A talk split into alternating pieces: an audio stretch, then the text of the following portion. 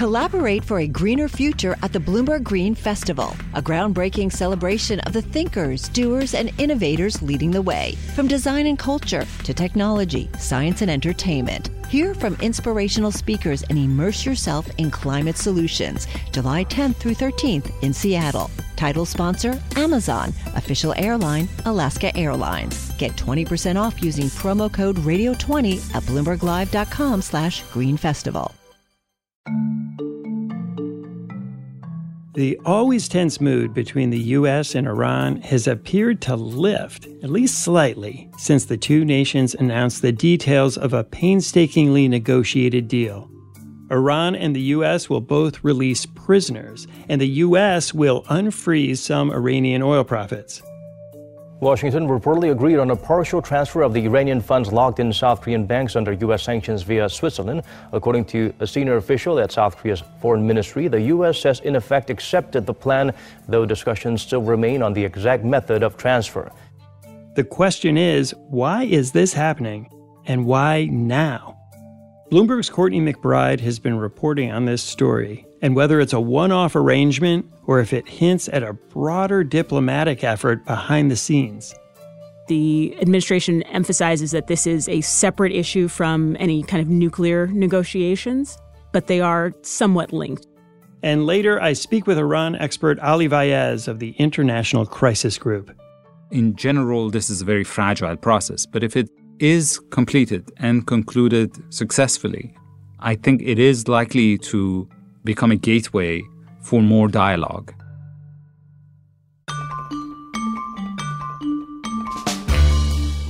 I'm Wes Kosova. Today on the Big Take, what Tehran and Washington hope to get from this agreement.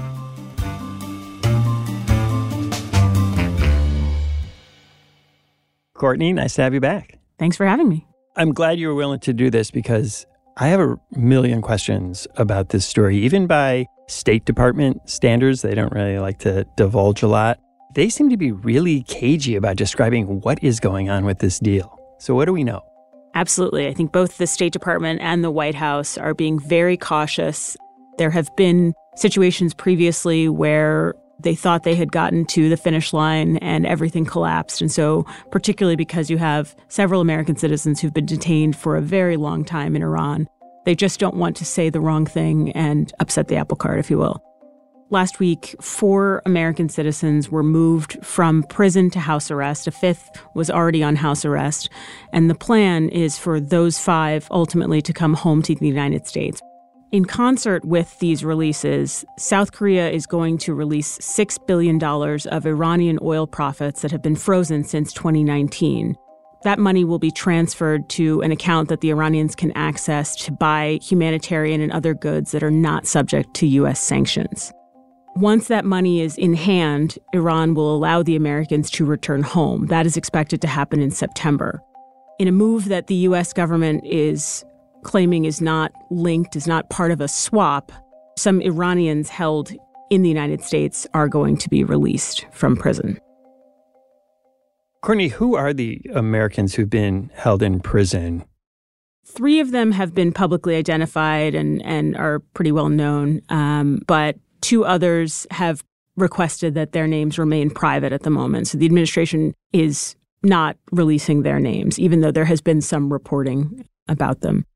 The Iranian government has a, a fairly long history of seizing dual nationals, um, Iranian Americans, and charging them with spurious espionage crimes. So some of the Americans who are in custody now and are have been moved to house arrest have been held by Iran for as long as eight years. So those are the Americans. Who are the Iranians the U.S. is holding?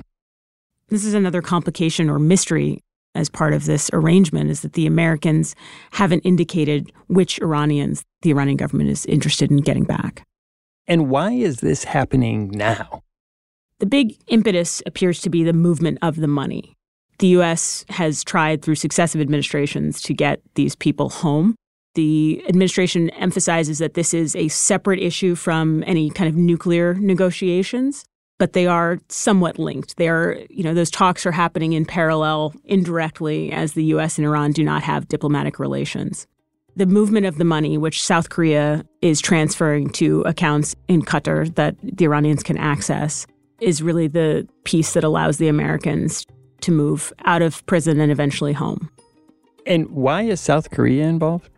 South Korea purchased oil from Iran using waivers from U.S. sanctions. And under the, the U.S. law, that money had to be held in accounts um, that Iran could use only to purchase certain types of goods. And now that money is finally moving. Now, the U.S., as you said, is saying that this money can only be used for certain purposes, but Iran came out publicly and said, nope, they're free to use the money for anything they want. Iran may try to spend the funds in other ways, but not only Iran, but any companies or, or, banking institutions that would do business with them are subject to sanctions. Uh, and so I think any of their counterparts might be reticent to do any of those transactions. For fear of running afoul of U.S. sanctions. Absolutely. What has the U.S. said about the reasons they're doing this? The Biden administration and, and the Trump administration before it have really emphasized the need to bring home Americans who are wrongly detained abroad. That is the primary and, in some ways, the only reason that they have stated for trying to bring these folks home. So, Iran obviously wanted to get this money unlocked. The U.S. wanted to get these prisoners released. But is there something more going on here? Is this a thaw in U.S. Iranian relations for a particular purpose? I wouldn't go so far as to call it a thaw, but there is a sense that the nuclear issue, which has loomed over the relationship for some time, is a component of this deal. You know, while the U.S. in particular is careful to say that the issues are are separate, the Iranians have said that this opens the door for wider negotiations you know, the U.S. had tried for, for some time throughout the Biden administration to get Iran to return to compliance with the 2015 International Nuclear Agreement, from which the Trump administration withdrew in 2018. Those talks ultimately went nowhere, despite a lot of intervention by even the European Union foreign policy chief. But there is some hope, it seems, on both sides, um, and the Iranians have said this publicly, that should this prisoner agreement and the release of the Iranian funds from South Korea proceed as planned, that this could open the door to some sort of negotiation on the nuclear issue. And what is the status of Iran's nuclear program? It is somewhat opaque, um, in part because Iran has uh, not complied with the International Atomic Energy Agency's monitoring efforts. And so, you know, one of the criticisms of the Trump administration's decision to withdraw from the deal is that it somewhat blinded the international community to the status of the Iranian program. Because uh, when the deal was underway, Iran had to let inspectors in and they were able to see what they were doing or not doing. Correct. Not only were there inspection requirements, but then Iran was somewhat constrained in what it could do in terms of enriching the uranium that it would use for what it called peaceful nuclear purposes and what the international community regarded as a weapons program. Because Iran still insists that they have no intention of building a nuclear weapon. That's correct. But the evidence would strongly suggest otherwise. It would. There have been reports that Iran has continued to enrich uranium to a level that would bring it closer to achieving a nuclear weapon. Though more recently, there's speculation that Iran has actually pulled back perhaps in anticipation of making a deal with the United States or other Western countries. You said earlier that Iran indicated that it would want to return to the nuclear deal. Do you think they're open to that? Yes, the Iranian foreign ministry spokesman said that this could pave the way for a nuclear agreement. There are no specifics on, on what that could entail, and I think that any sort of agreement which would involve concessions on either side is politically unpalatable or at least challenging in both countries. And why would Iran be so eager to return to that deal? The 2015 deal at least opened the possibility of greater integration into the international economy and uh, removing some some US and international sanctions that had been crippling to the Iranian economy the Trump administration's withdrawal and the, the maximum pressure campaign that followed really harmed the Iranian economy. That $6 billion in funds that stand to be released from South Korea are really critical right now after months of economic challenge and internal turmoil in Iran.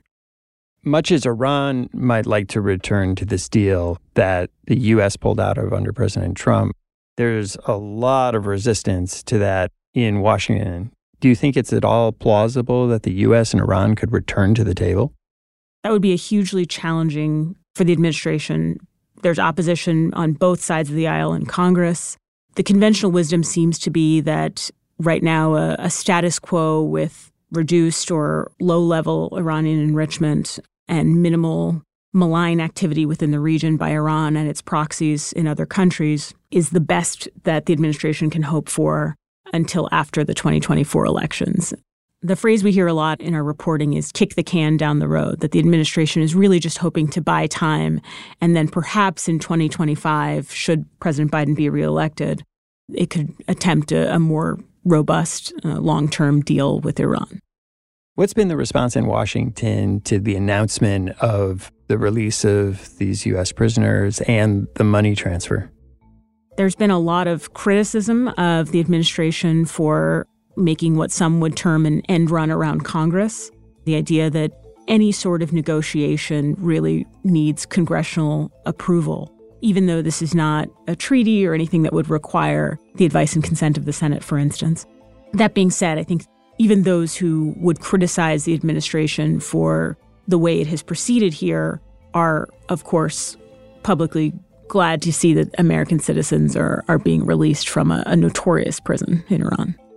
Because the administration hasn't explained exactly what's happened or what the planned sequence of events is, and the fact that the money is actually Iran's in the first place. Its critics are able to say that the U.S. is paying off Iran, that you know that Iran is getting six billion dollars in ransom payments.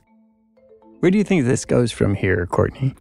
The administration is not going to speak publicly about this. The word from them has been that after the Americans are safely on U.S. soil or at least out of Iran, we should not expect much information.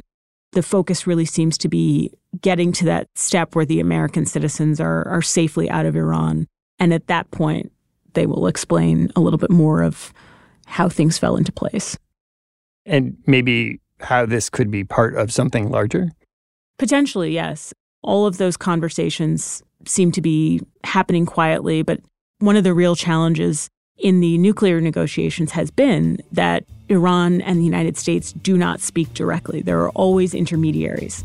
You know, as anyone who's played a game of telephone knows, that can complicate messaging and communication. Courtney, thanks so much for coming back on the show. Thanks for having me. Always a pleasure.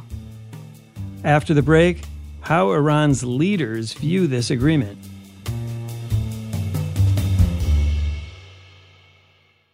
Success is more than the final destination. It's a path you take one step at a time. It's discipline, it's teamwork, and it's the drive and passion inside of us that comes before all recognition. It's what Stifel's been doing for over 130 years. Quietly, yet strategically, Stifel's become one of the fastest growing wealth management and investment banking firms in the country.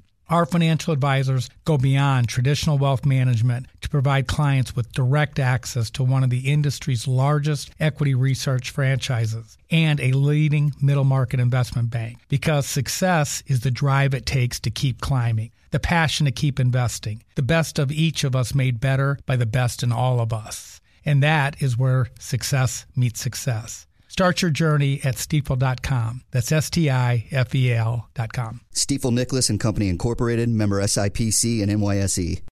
Collaborate for a greener future at the Bloomberg Green Festival, a groundbreaking celebration of the thinkers, doers, and innovators leading the way. From design and culture to technology, science, and entertainment. Hear from inspirational speakers and immerse yourself in climate solutions. July 10th through 13th in Seattle. Title sponsor Amazon. Official airline Alaska Airlines. Get 20% off using promo code Radio20 at BloombergLive.com slash Green Festival.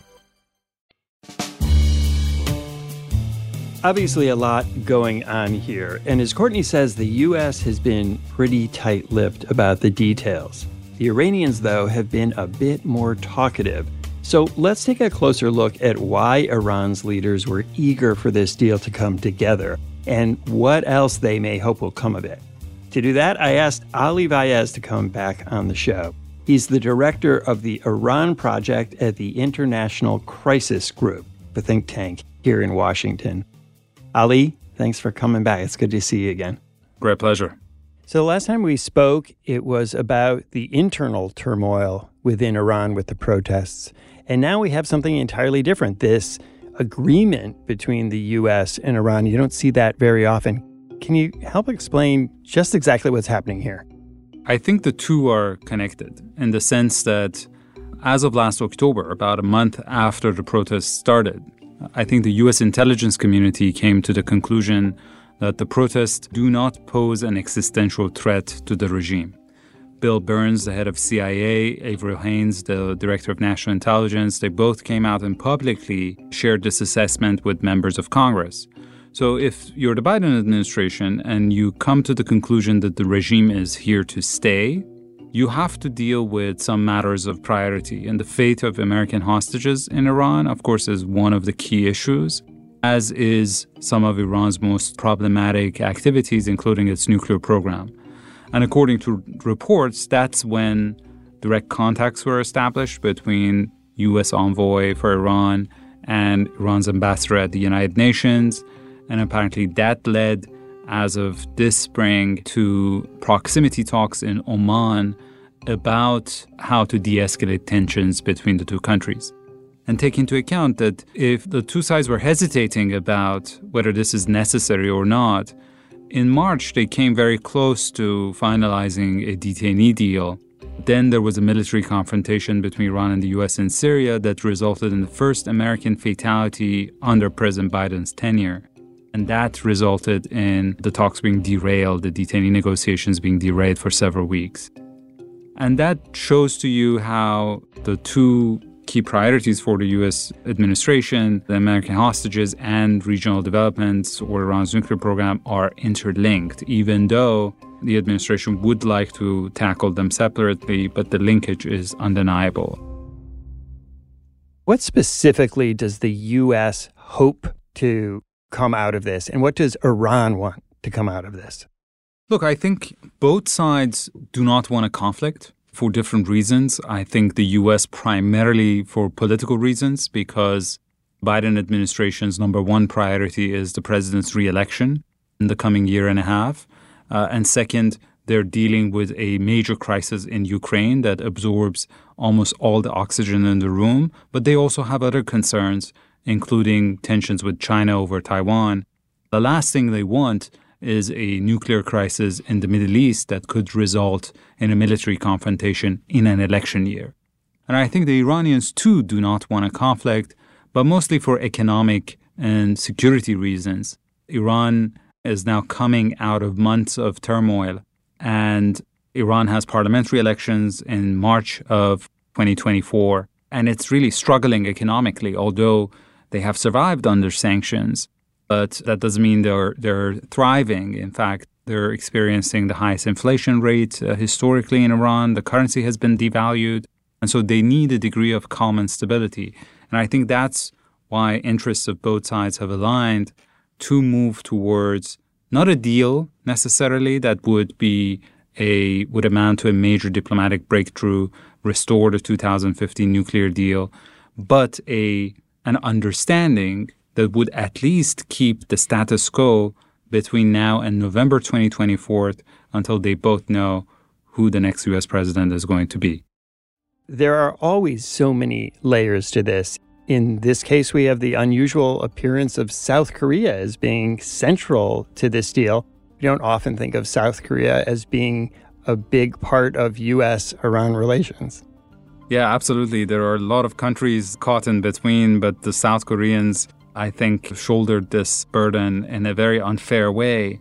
It's very rare for the supreme leader of Iran in a public speech to single out an international firm. Uh, he did so by singling out Samsung and basically saying that because South Korean companies had withdrawn from Iran, not because of international sanctions, but because of u- unilateral U.S. sanctions, that they should never be allowed back into the country. South Korea had significant exports of electronics to Iran, and all of that market has been lost to China now. But South Korea also could not repatriate about six, seven billion dollars of Iranian oil receipts that it accrued when it was allowed to import Iranian oil until President Trump withdrew from the 2015 nuclear deal and reimposed sanctions. Basically, under US law, it was allowed for Iran to use this money for humanitarian trade all along because US sanctions exempt food and medicine and medical equipment. But South Korean banks were so spooked by US sanctions that they were over complying with these regulations. And as a result, South Korea had become under tremendous amount of political pressure from the Iranians.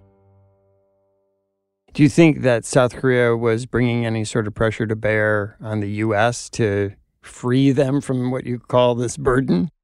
Yeah, I think South Koreans had engaged both sides in explaining to them that this is definitely that they don't want to be between a rock and a hard place, that this is not the kind of assets that they would like to be in possession of.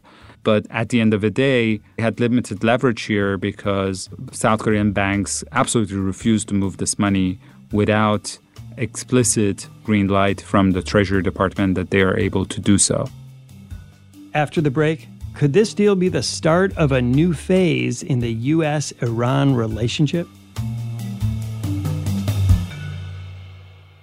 Hi, I'm Ron Kruszewski, Chairman and CEO of Stifel. Financial advisors, if you're not growing your practice, you're losing market share. Stifel is a growing entrepreneurial, advisor centric firm built for successful advisors like you. Imagine having the resources of the largest wirehouses and the support of the boutique shops, but none of the bureaucracy to get in the way of you serving your clients. At Stifel, it's your business, your book, your clients.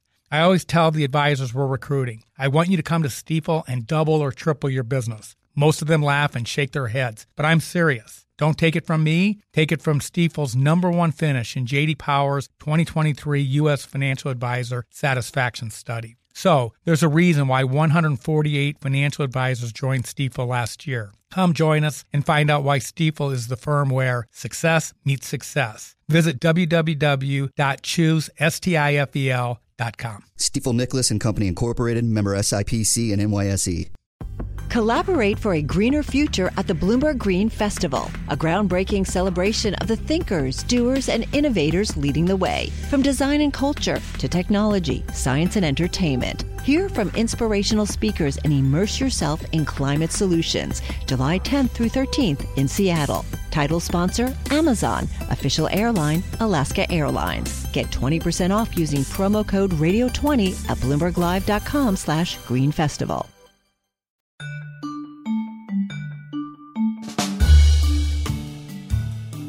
you had said that, especially in an election year, any deal with Iran becomes a political football. What has the reaction been so far that you can see in the U.S. and also overseas to this agreement? Well, in the U.S., as anticipated, uh, it has become a political football. The administration has not come out in full strength to defend this agreement because let's remember that the hostages are still in Iran. They've not left the country. And any kind of detail that could potentially backfire on them would be disastrous for the administration. But the critics are in full swing in basically calling this a ransom deal and criticizing the Biden administration for funding basically all the destabilizing activities that Iran is involved in. Again, take into account that it took about six months for the Treasury Department to negotiate a tightly controlled oversight mechanism of a banking channel that would not give Iran access to the funds, but it would allow Iran to submit orders through a bank in Doha, in Qatar, for food and medicine. The Trump administration itself established a very similar mechanism in Switzerland because they too had realized that as a result of the chilling effect of sanctions, Iran was unable to buy food and medicine. And especially during COVID, this was a major problem. And so I really think the criticism is much more of a partisan exercise in as we get closer to the to the elections than a a real one because I don't think the Biden administration has done anything that is that different than what the Trump administration put in place. In Iran, too, there is a degree of, of debate, but it's not at the same level because the hardliners are now in complete control. But nevertheless, there has been criticism against the government of Ebrahim Raisi, who has negotiated this deal, that they have basically accepted the deal that amounts to oil for food. But again, that too, I think, is not a, a fair assessment because of the fact that Iran should have been able to do this all along, anyways. Ali, do you see this deal as perhaps being the beginning of a softening of tensions between the U.S. and Iran that possibly leads somewhere, possibly even toward coming back to the table to talk about a return to the Iran nuclear deal? If it's fully implemented, it could turn into a confidence building exercise. But as I said, between now and the time that the hostages are back home, we're talking about a few weeks that the families are uh, extremely anxious about between now and then, still things could go wrong? Oh, absolutely, because there is just so much friction between Iran and the United States, and there are so many actors involved, respective allies in the region, whether it's non state actors, Shia militias backed by Iran, uh, or Israel, that although we've seen a degree of de escalation between uh, Gulf Arab states and Iran as well, but there is still plenty of space for miscalculation, for freelancing, uh, for mistakes and misunderstandings. In general, this is a very fragile process, but if it is completed and concluded successfully, I think it is likely to uh, become a gateway for more dialogue. Not about a deal, but about what a future deal could look like once there's political certainty about who the next US president is, because that's the most determining factor here. So, in the short run, I think it is possible that we could see a resumption of negotiations at the nuclear level between Iran and the world powers. That includes the United States, which would be quite significant because during the first two and a half years of the Biden administration negotiating to revive the 2015 nuclear deal, Iran refused to talk to the U.S. directly. Ali, thank you. Always great to talk to you. Always a pleasure. Thanks for having me. Thanks for listening to us here at The Big Take. It's a daily podcast from Bloomberg and iHeartRadio. For more shows from iHeartRadio, visit the iHeartRadio app, Apple Podcasts, or wherever you listen. And we'd love to hear from you. Email us with questions or comments to bigtake at Bloomberg.net. The supervising producer of The Big Take is Vicky Vergolina. Our senior producer is Catherine Fink. Federica Romaniello is our producer. Our associate producer is Zenab Siddiqui. Hilda Garcia is our engineer. Our original music was composed by Leo Sidran. I'm Wes Kosova. We'll be back on Monday with another Big Take. Have a great weekend.